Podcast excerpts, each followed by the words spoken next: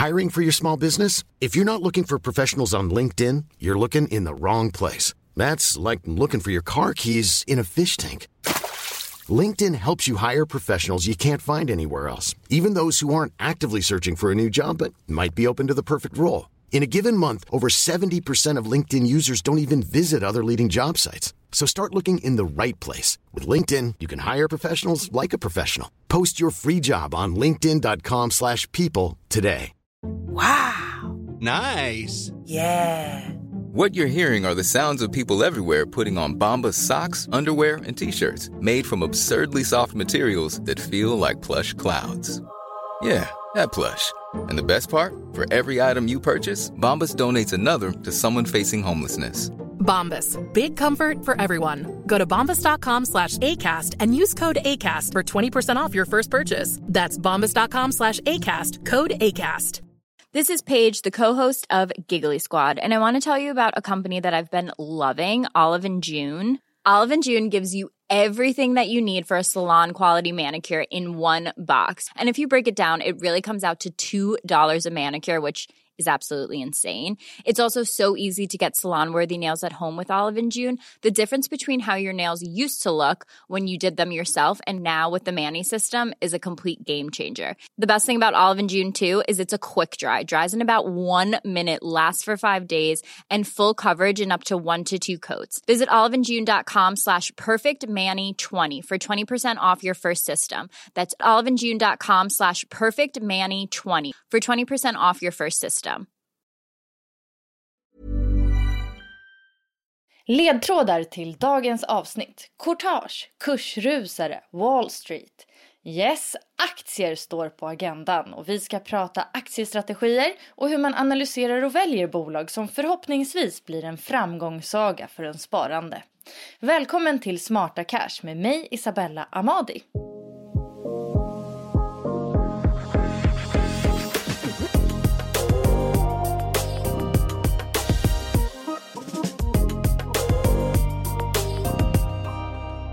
Gäst här idag är en minst sagt busy civilekonom som driver eget företag, föreläser, utbildar och skriver om ekonomi. Dessutom är hon en positiv kraft och stor inspiratör på sociala medier. Anna Brännhult, välkommen! Åh, stort tack! Vilken fin presentation, vad glad jag blir. Ja men det är så kul att du är med för du är ju så en superproduktiv person och du kan otroligt mycket om privatekonomi och många kanske känner till Ekonomiguiden som ju är eh, ja, både en sajt och eh, Facebookgrupp. Kan inte du berätta lite om ditt arbete med privatekonomi? Ja men precis. Eh, Ekonomiguiden är eh, ja, samlingsnamnet egentligen på de projekten som jag och eh, en tjej som heter Linnea Schmidt har ihop. Så ja, och navet i det är ju helt enkelt en Facebookgrupp som heter då Ekonomiguiden och eh, där är vi idag eh, eh ja, vi är runt 30 000 kvinnor som diskuterar privatekonomi, högt och lågt, aktier eh, eller spartips och allting som kan vara däremellan. Så det är liksom själva grunden. Sen har vi några Facebookgrupper utöver det det. Och eh, ja, som sagt, vi föreläser och jag har skrivit två stycken böcker eh, och finns på sociala medier generellt. Så, så ja, mycket privatekonomi och jag tycker att det är fantastiskt roligt och är så glad att få lägga en hel del tid på det. Jag är väldigt tacksam för det. Ja, det är, ju, alltså, det är ju en fantastisk värld när man väl har börjat eh, lära sig och nysta in sig. Eh, och ja, men du som kan mycket, varför tycker du att man ska investera i aktier? Ja, oh, alltså först brukar jag tänka så här, varför man ska spara generellt. Och då brukar jag lyfta, här med, lyfta upp det här med trygghet och frihet. Att med ett sparande så får man ju, ja, men man känner trygghet i sig själv och friheten att göra det man vill i livet och inte det man måste. Det kan ju vara till exempel om en, vilken partner man lever med eller att man vill byta jobb eh, eller ta semester eller när man ska gå i pension. Man får ju liksom välja, man får ju den friheten själv. Och det kommer ju bara av ett sparande. Men om man då investerar pengarna, då får man ju liksom några trappsteg upp av de här sakerna. Att du får ju ett större kapital till den här friheten och självständigheten. Så man ja, men, maximerar ju det så att säga. För ja, du får ju ditt kapital att växa helt enkelt. Ehm, och det är ju helt fantastiskt. Okej, men eh, säg att man vill eh, börja investera, eller man kanske redan har börjat att investera.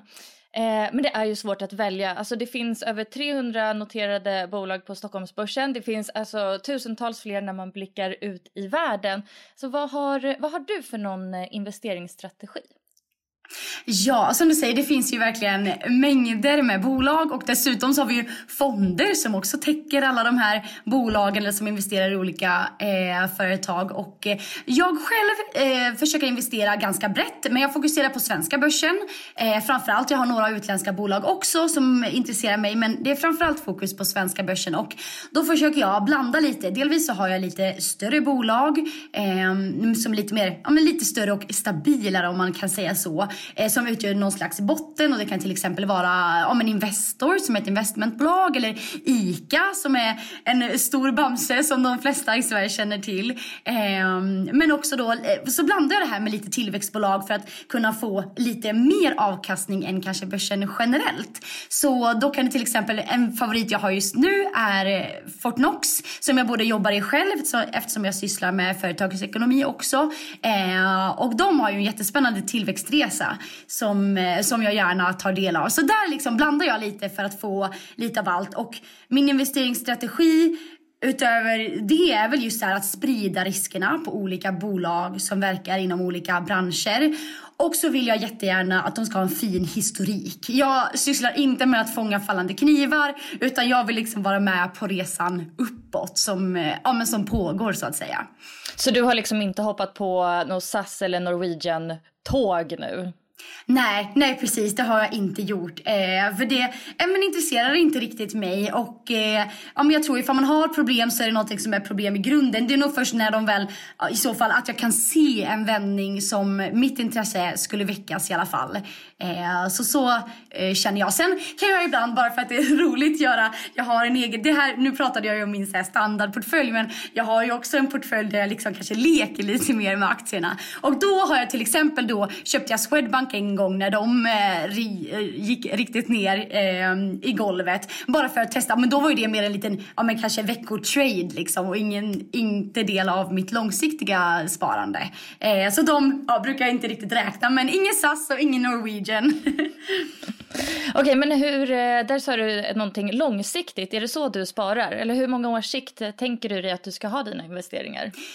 Ja, jag sparar väl på ja, men väldigt lång sikt egentligen och jag har faktiskt inte, något som jag annars kan förespråka är att ha kanske ett mål för sitt sparande för att det gör det mer konkret för många men det är faktiskt inget som jag själv har. Eller målet är väl mer att liksom kunna få kapitalet att växa så stort som möjligt så att jag, jag drömmer om att kunna leva delvis på mitt kapital och kunna investera i eh, ja, ännu fler bolag, kanske även mer bolag som inte är börsnoterade eh, på ett annat sätt. Och, så det är väl min så här, stora dröm att jag vill helt enkelt bara maximera det här så mycket som möjligt. Mm.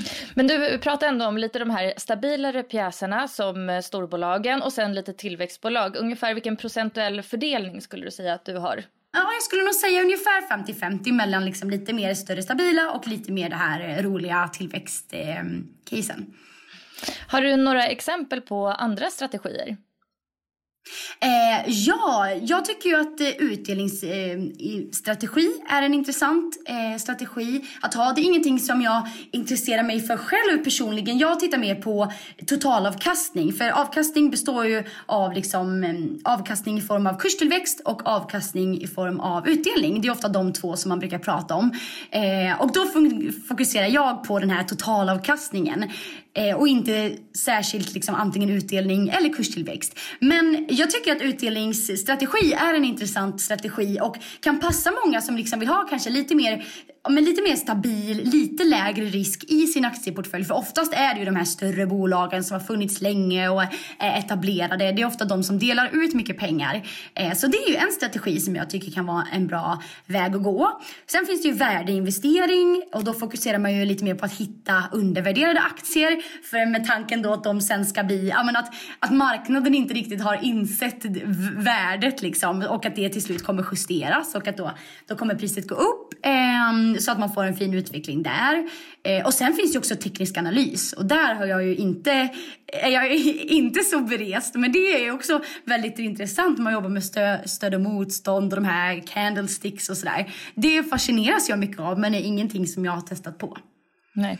Men, så du gör helt enkelt en sån här fundamental analys? Ja, precis. Absolut. Jag gör funda fundamental analys. Eh, ja, till 100 procent skulle jag nog definitivt säga. Men eh, då tycker jag att vi sätter igång också och försöker lära oss lite hur man gör en sån analys. Så okej, okay, vad börjar man? Hur analyserar man och väljer aktier? Ja, som du var inne på där tidigare så finns det ju så otroligt många aktier så det kan vara svårt att veta var man ens ska börja. Och då brukar jag säga det att det finns ju ja, men i alla fall minst tre stycken ja, men förslag på hur man kan till en början hitta en aktie. Och antingen så gör man som så att man googlar upp en lista. Eh, till exempel Stock Stockholmbörsen large cap kanske man googlar då. Då får man upp de största bolagen som är noterade eh, i Stockholm. Och eh, ja, så kan man helt enkelt ta en titt på den här listan och se är det något bolag som intresserar mig här som jag vill läsa på lite mer om. Ehm, så så kan man ju välja bolag. Eller så ser man sig omkring i sin vardag. Vilka produkter eller företag är jag kund hos och vad använder jag i min vardag eller på mitt jobb? Ehm, eller tycker det är spännande och intressant när man eh, reser runt i samhället. Och helt enkelt försöka ta reda på ifall de bolagen är börsnoterade. Som ja, ifall man då är kund på ICA till exempel. Att man, ja, de kanske är börsnoterade så googlar man lite på det och hittar att det var de och då kanske intresserar sig. Eh, och mitt tredje förslag är ju helt enkelt att hålla sig lite uppdaterad. Ja, men läsa nyheter eller lyssna på poddar som den här till exempel. Då blir det ju lätt att folk nämner något bolag här och var eh, som man kan snappa upp och kanske bli intresserad av och då vill jag läsa vidare. Så det är väl själva sådär grundläggande för att hitta en aktie att läsa vidare om överhuvudtaget. Just det. Och sen så börjar den här att bilda sig en uppfattning. Och som du säger, vissa bolag kanske man redan har lite koll på. Eh, vissa kan man i alla fall läsa sig till det mest eh, basic. Ofta på typ Avanza eller Nordnet så brukar det stå lite om företagen. Men sen när man börjar titta på de här siffrorna. Vad är det för några eh, nyckeltal som du tycker att man ska ha koll på?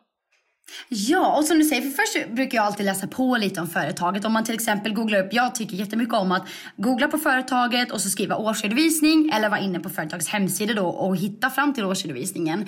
Och så läsa på om bolaget. Vad gör de? Det är ju superviktigt att veta. Vad gör de?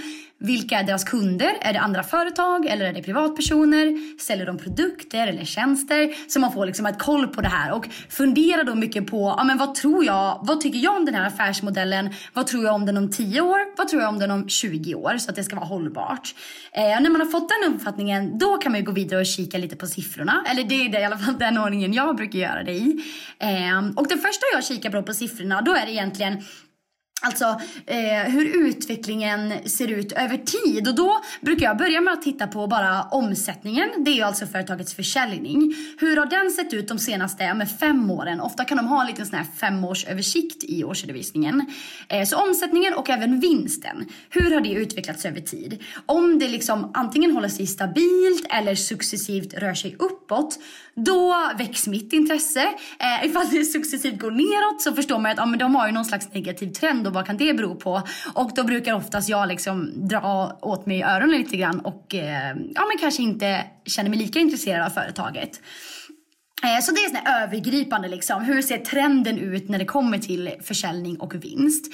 Och sen då så brukar jag kika vidare på nyckeltalen. Och eh, då tycker jag att eh, räntabilitet är ett bra nyckeltal. Det visar på, då kan man till exempel titta på räntabilitet på eget kapital eller rentabilitet på eh, totalt kapital eller sysselsatt kapital. Det finns några olika. Men då till exempel räntabilitet på eget kapital, då ser man hur lönsamt företaget är i förhållande till det kapitalet som ja, men då till exempel aktieägarna har satt in i företaget. Så hur lönsamt är det och vad liksom får jag för förräntning på mina pengar? Och vart ser man det här?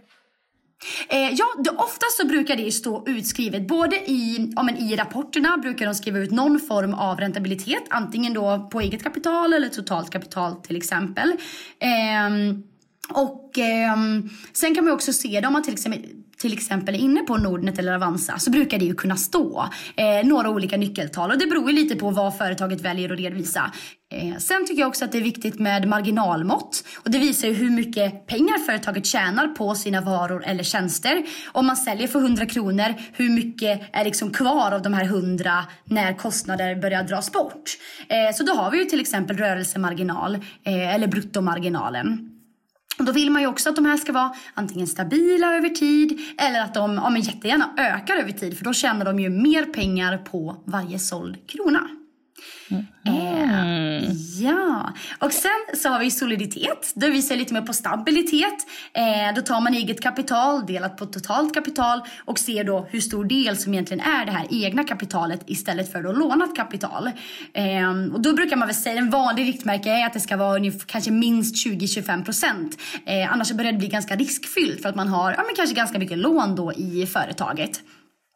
Så det är också någonting som jag brukar titta på. Så helt enkelt att kika för nyckeltal generellt brukar jag tänka att jag vill titta på någonting som rör resultaträkningen och det är ju då de här marginalmåtten. Eh, soliditet hör ju till balansräkningen och sen då räntabilitet. Då kopplar man liksom ihop båda de här två. Eh, och sen kan man ju koppla in aktiekursen också och det är då vi till exempel kan prata om PE-tal eller PS-tal. Just det, det är ju jättespännande och det snackas ganska mycket om det också. Kan du förklara lite vad, vad, vad innebär PE-tal? Ja, eh, ja P-talet, det skulle nog jag säga, det känns som det vanligaste nyckeltalet och som många nästan om låser, låser fast sig lite vid.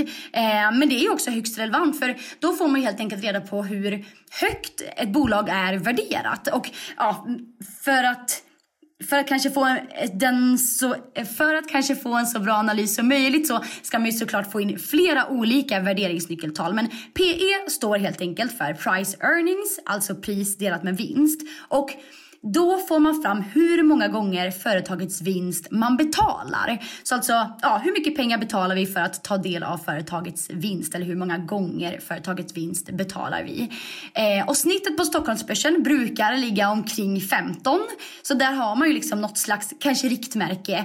Men ja, framförallt i dagens läge så finns det ju så många företag som avviker jättelångt från det här talet. Eh, alltså, så min personliga åsikt är att inte stirra sig allt för blind på det. Jag själv eh, betalar hellre för att eh, vara investerad i ett kvalitetsbolag eller ett bolag som liksom Eh, hela tiden eh, utvecklas och som ger mig avkastning än att betala lite för ett företag som inte ger mig någonting. Eh, men där har man i alla fall snittet ligger runt 15 så kan man ju ja, titta lite på det. Och framför allt vad gäller alla nyckeltal är ju att jämföra med eh, bolag i samma bransch. Det är ju då man verkligen får fram, eh, kan få fram guldkornen liksom. Men eh, tillbaka till det här P talet bara. Alltså, vad, vad säger det egentligen om bolaget? Om man då har ett bolag med P 15, sen har du ett med P 50. Alltså, hur, ska man, hur ska man förstå det? Ju högre PE, desto högre värdering. Och för man ska vara krass då så är det väl oftast att man inte, man ska inte betala eller köpa för dyra aktier helt enkelt. Det är så allmänt att man ska köpa billigt och sälja dyrt. Men nu är ju det här i vissa fall svårt att eh, implementera på alla företag för vissa är skyhögt eh, värderade och det finns ju de som har P tal på över tusen. De här ja, men, eh, jättarna som växer på, kanske mycket teknikbolag som har jättehöga P tal och då blir det ju svårt eh, att använda helt enkelt. Och om man tittar på själva aktiekursen då, den här grafen som man tittar på när man ska köpa, hur ska man, eh, hur ska man analysera en sån?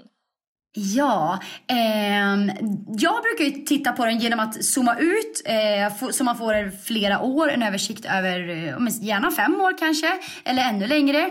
Så att man kan se hur den har utvecklats över tid. Och ja, men det jag då vill se det är ju gärna en liksom en uppåtgående kurva för att jag vill ju ta del av uppåtgående trender. I början så fastnade jag lätt i en tankevurpa att, att den kanske ska ha gått ner lite det sista för att det ska vara billigt. Ehm, det beror ju också på det underliggande företaget med det sagt. Det kan ju aktiekursen kan ju gått ner av en anledning. Man kanske har sålt av eh, ett företag som ingick innan i, i koncernen eller så. Men generellt annars så nu vill jag gärna ta del av företagsresor som ja, men är på väg uppåt helt enkelt och inte det här att det ska behöva ha gått ner det sista för att det ska råka vara billigt eller så. Um, så det är väl det som jag brukar kika på när det gäller kurvor generellt. Sen också brukar jag inte försöka låsa mig allt för mycket för det. Um, och likadant där nu vissa företag som är lite up and coming och det, det pratas mycket om dem. De har ju aktiekurvor som verkligen sticker iväg på slutet och då gör det ju jättesvårt att, eh, att värdera och analysera dem, tycker jag. Mm. Eh, är det något mer som du tycker att man ska ha med sig i analysen av eh, bolaget? läsa på. Det är superviktigt att inte, ja, men inte gå på vad alla andra säger utan eh, att läsa på själv helt enkelt.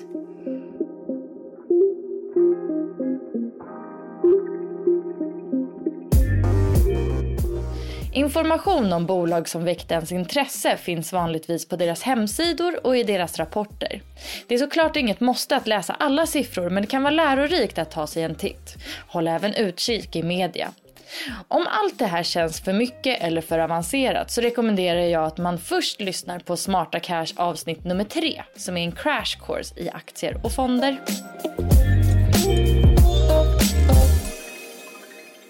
Men eh, låt oss eh, prova de här eh, kunskapen och nyckeltalen och allt som du har lärt ut. Då. Så kan vi väl titta på tre stycken eh, rätt olika bolag. Ja. Eh, och se lite vad siffrorna säger om dem. Jätteroligt. Eh, så om vi börjar med ett investmentbolag. Investor har du redan nämnt så vi kanske kan titta på Kinnevik istället. Ja, det tycker jag. Det låter bra. Eh, Okej, okay. men om man loggar in här då på till exempel Avanza och tittar titta på vad de skriver. Eh, då kan man se, för det första då, för att återkoppla till det här med P tal De har P 3,26. Vad, vad kan man säga om, vad, vad säger man om det? Det, det svåra lite med, eller det är ju det här, nu är ju Kinnevik ett investmentbolag eh, och då är det lite, ofta finns det ju olika nyckeltal som är mer eller mindre bra för olika branscher. Så P tal brukar man inte säga är jätteaktuellt för just, eh, eh för just investmentbolag. De eh, säljer ju inga produkter eller tjänster och tjänar pengar på det viset utan vanliga eh, Vanliga nyckeltal för eh, investmentbolag det brukar till exempel vara att titta på substansvärde och då se ifall det finns en substansrabatt eller substanspremie. Och substansen är ju då alla bolag, värdet på alla bolag som investmentbolaget har, eh, har köpt eller deras innehav.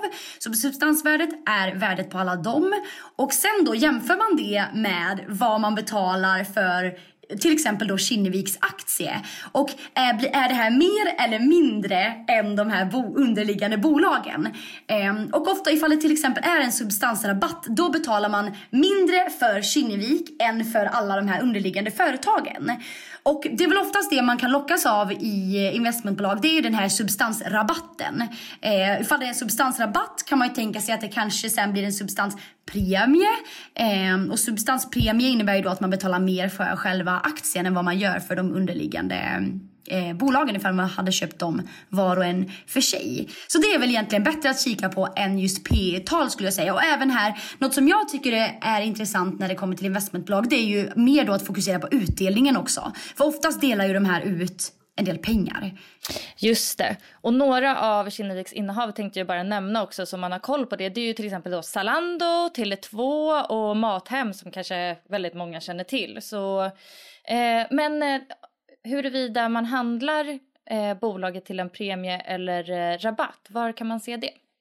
En, ett bra tips på Sida just för att hitta de här, eh, ifall det är en substansrabatt eller substanspremie, är ibindex.se. De brukar ha bra uppdaterade siffror, men det finns ju andra sajter med såklart och det kan vara bra att titta när det senast uppdaterades och sådär. Eh, och på Kinneviks eh, aktiekurs så ser man ju också om man då skulle zooma ut där på säg typ eh, tre år mm. eller ett år. Vad tycker du? Eh, då ska vi se. Ja, tre, om vi tar tre år då först. Den är ju lite svajig och man ser ju, eller det är ju framförallt en nedgång här då. Det ser man ju tydligt våren 2020 som kommer sitta prägla allt i alla aktiekurser. Eh, så den påverkas ju mycket av det. Men efter det har den ju haft en väldigt fin resa uppåt. Eh, och eh, jag skulle vilja ha lite längre? Kan man inte få mer? För tre tycker jag kanske är aningens kort liksom. Så. Nu tog jag fram här sen 2000, eh, slutet på 2014 fick jag upp en, eh, en liten kurva. Och eh, ja men den går ju lite upp och ner hela tiden från då, ja, men början av 2015 och framåt. Men på slutet har den ju absolut gått upp. Och med det sagt så är Kinnevik inget företag som jag har och inte heller någonting som jag har analyserat sista. Så jag vet faktiskt inte varför. Okej, spännande. Ska vi ta ett till bolag och titta på? Yes! Då hoppar vi till ett ganska omtalat bolag på senaste som är Evolution Gaming som ju är ett sånt här eh, nätkasino bolag eller live-casino som jag tror de brukar gilla att kallas. Ja, spännande. Eh, vart börjar vi titta om vi tittar på Evolution? Ja, men om vi tar deras aktiekurva då. Nu tog jag från eh, mars 2015 eh, och den är ju, ja det tickar på lite försiktigt där fram till 2019 och sen smäller det ju till. Eller den har ju gått upp absolut till 2019 men sen smäller det ju till och eh, den går ju rakt upp verkligen. Och det är ju det här, det är ju väldigt hett nu med de här eh, med kasinobolagen och mycket gamingbolag överlag. För det är ju någonting som många pysslar med i dagens samhälle. Samtidigt som det är ganska hög konkurrens och det gäller ju att se då vilka företag det är som, eh, som kommer lyckas eller inte. Så den aktiekursen är absolut intressant och vissa kanske känner att den här resan jag vill jag vara med på och andra kanske blir lite avskräckta av den här kurvan för man tänker att nu är det alldeles för sent. Men då är det ju det, då får man gå in lite mer i kanske årsredovisningen och kika vidare helt enkelt och ja, men titta vidare på lite nyckeltal som, eh, som vi kanske också ska göra. Mm, ja, men låt oss göra det. Ska vi börja och titta på... Uh, ska vi titta på P talet nu? Ja, det tycker jag. Är det, är det relevant nu? Ja, det skulle jag säga. De säljer ju då, eh, ja men tillhandahåller ju såna här kasinotjänster helt enkelt. Så då har de liksom en mer vanlig vinst om man säger så. Eh, så då skulle jag absolut säga att P talet är intressant. Och här ligger det ju på, just nu, det jag ser är 67,70. Och för att koppla tillbaka då till att snittet på Stockholmsbörsen är 15 så är ju det här väldigt högt. Eh, och då är det ju som vi pratade om de här företagen att vissa sticker ju iväg i värdering och framför allt då de här tillväxtbolagen eh, och framför allt de här snackisarna att, eh, att de kan bli ganska högt värderade. Och det är ju det här, det man får göra då är ju att jämföra med eh, liknande företag helt enkelt. Hur ligger andra företag i samma bransch i, i värdering? För det är ju inte aktuellt att jämföra med kanske kanske, ja men ICA då säger vi. Eh, det blir ju liksom inte jämförbart för de sysslar ju inte med samma saker. Så att se hur andra bolag ligger i värdering. Om du, tyck, om vi ser att du har tre stycken kasinobolag, du är intresserad av allihopa, tycker att liksom alla tre ser bra ut när det kommer till de andra nyckeltalen då skulle ju P talet kunna vara det som avgör din analys. Alltså att du känner, eh, ja men det här var lägst värderat. Då tar jag det för att det borde komma upp i värdering för att de är lika de andra. Eh, så det är ju ett sätt att se på det för att inte stirra sig blind på själva siffran. Mm. Och hur känner du själv inför eh, företag som eh, Evolution då? För vissa kan ju ha lite då, alltså, moraliska dilemman när det kommer till just ja. spel. Ja precis. Spel är faktiskt någonting som jag håller mig utanför. Eh, framförallt i min långsiktiga portfölj. Och det är väl ja, men dels av så etiska skäl och att jag eh, har ja, men jag vet inte riktigt för jag tror på det heller faktiskt i längden. Eh, så de har jag lämnat utanför min eh, utanför min portfölj. Och också sen tycker jag inte jättemycket om när man är så pass påverkad av yttre faktorer som man inte kan påverka. Att företaget är det. Eh, för de här till exempel påverkas ju jättemycket av hur hur regeringar regla, väljer att reglera saker, alltså lagar och regler. Det kommer ju nya regler kring det här med kasino och spelverksamhet hela tiden i och med att det är ett beroende och folk förlorar pengar på det. Eh, eller, eller vinner då om man skulle ha jättetur. Men ja, det är ju det som är kanske problemet. Mm. Eh, låt oss titta på den tredje och eh, sista eh, exemplet som jag hade här då. Eh, och det är Tesla. Superintressant. Ja, som ju alla typ känner till nu som är typ den hetaste bil, elbilstillverkaren just nu får man oh, väl ändå säga. Definitivt. Och här tycker jag också att vi hoppar rakt in på P-talet. För ifall 67 var mycket i förhållande till snitt eh, så har vi här 1371. Och eh, ja, det är ju de här uh, gigantiska tech-tillväxtbolagen som kan komma upp i de här siffrorna och det är ju jättesvåranalyserat och kanske då inte alltid lika aktuellt att kolla på PE. Det man just nu kanske inte bryr sig om, eller det man just nu inte bryr sig om kanske är just värdering. Eh, vilket i och för sig är viktigt att ta hänsyn till. Men jag tror att folk som investerar i Tesla till exempel fokuserar på annat än just värderingen just nu. Utan det är ju det här hur stort det kan bli, hur mycket av marknadsandelarna kommer de ta, vad är nästa steg och så vidare. Att man mer liksom investerar i den här resan än för att det råkar vara ett bra P tal För eh, lågt P tal är det ju i alla fall inte. Nej, okej, okay, så då kanske det också betyder mycket liksom, eh, alltså framtiden. Vart själv tror man att det här företaget är på väg och kommer det liksom vara marknadsledande även om liksom 5, 10, 15 år? Ja, precis. Det tror jag verkligen. Och i Teslas fall tror jag också att jättemånga faktiskt, eh, att Elon Musk gör en väldigt stor del. Alltså att man investerar i honom på ett sätt också. Eh, tror jag definitivt att det är i detta fallet. Att han, man tycker om hans idéer och eh, resa. Men tänk om han säljer då? ja, precis. Ja, det hade faktiskt varit jätteintressant för jag tror att många hade påverkats av det. Eh, ingenting jag kan veta såklart och det är ju många ja, stora institutioner och så som investerar också som kanske inte fokuserar på honom. Men jag tror ändå att folk eh, fokuserar mycket på han och hans idéer. Eh, men också såklart bolaget och potentialen i det. Och det är ju väldigt omtalat. Och framförallt nu när det är så pass många andra biltillverkare som kommer med eh, egna bil, eh, elbilsmodeller som eh, ja, men både också kan vara snygga och bra så är det ju ja, det är faktiskt spännande att se den här utvecklingen. Okej, men eh, gud vad spännande. Tack för att du analyserat alla de här äh, grejerna tillsammans med mig. Ja, jättekul. När man väl har köpt då, hur engagerad behöver man vara? Hur ofta ska man följa upp? Ja, jag tycker det beror lite på vilka slags aktier man väljer. Som vi pratade om de här lite större etablerade företagen. Då tycker jag kanske inte att man behöver vara inne lika ofta och vara uppdaterad. Men för aktier generellt så är min åsikt att man ändå bör vara eh, uppdaterad och vara intresserad att följa upp sina aktier. För det är ju ändå ett tillgångslag som är relativt riskfyllt. Så att följa upp, se vad som händer. Men då om man väljer de här lite större företagen så tycker jag kanske att man i alla fall kan gå in, om vi säger en gång i kvartalet. I samband med att de släpper en kvartalsrapport är väl toppen att gå in och följa upp vad det är som egentligen har hänt det här senaste kvartalet.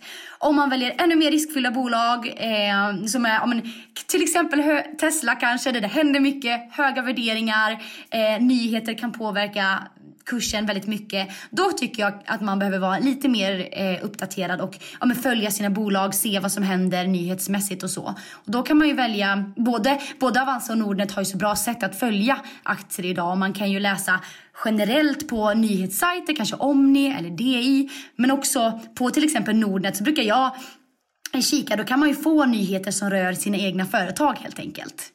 Härligt! Tusen tack för att du har delat med dig av allt detta och hjälpt till, Anna. Tack så jättemycket själv. Det var väldigt roligt och spännande. Ja, och för den som vill hitta dig och eh, eh Ekonomiguiden online, var hittar man eh, er då? Ja, men på Facebook kan man bara söka Ekonomiguiden till exempel så hittar man oss där. Eh, ekonomiguiden.com funkar också. Vi heter också Ekonomiguiden på Instagram. Eh, och eh, jag själv heter anna.economics på Instagram. Och den här podden heter Smarta Cash Podcast på Instagram och jag Isabella Amadi på Twitter. Stort tack till dig som har lyssnat också. Ha det bra, hej då!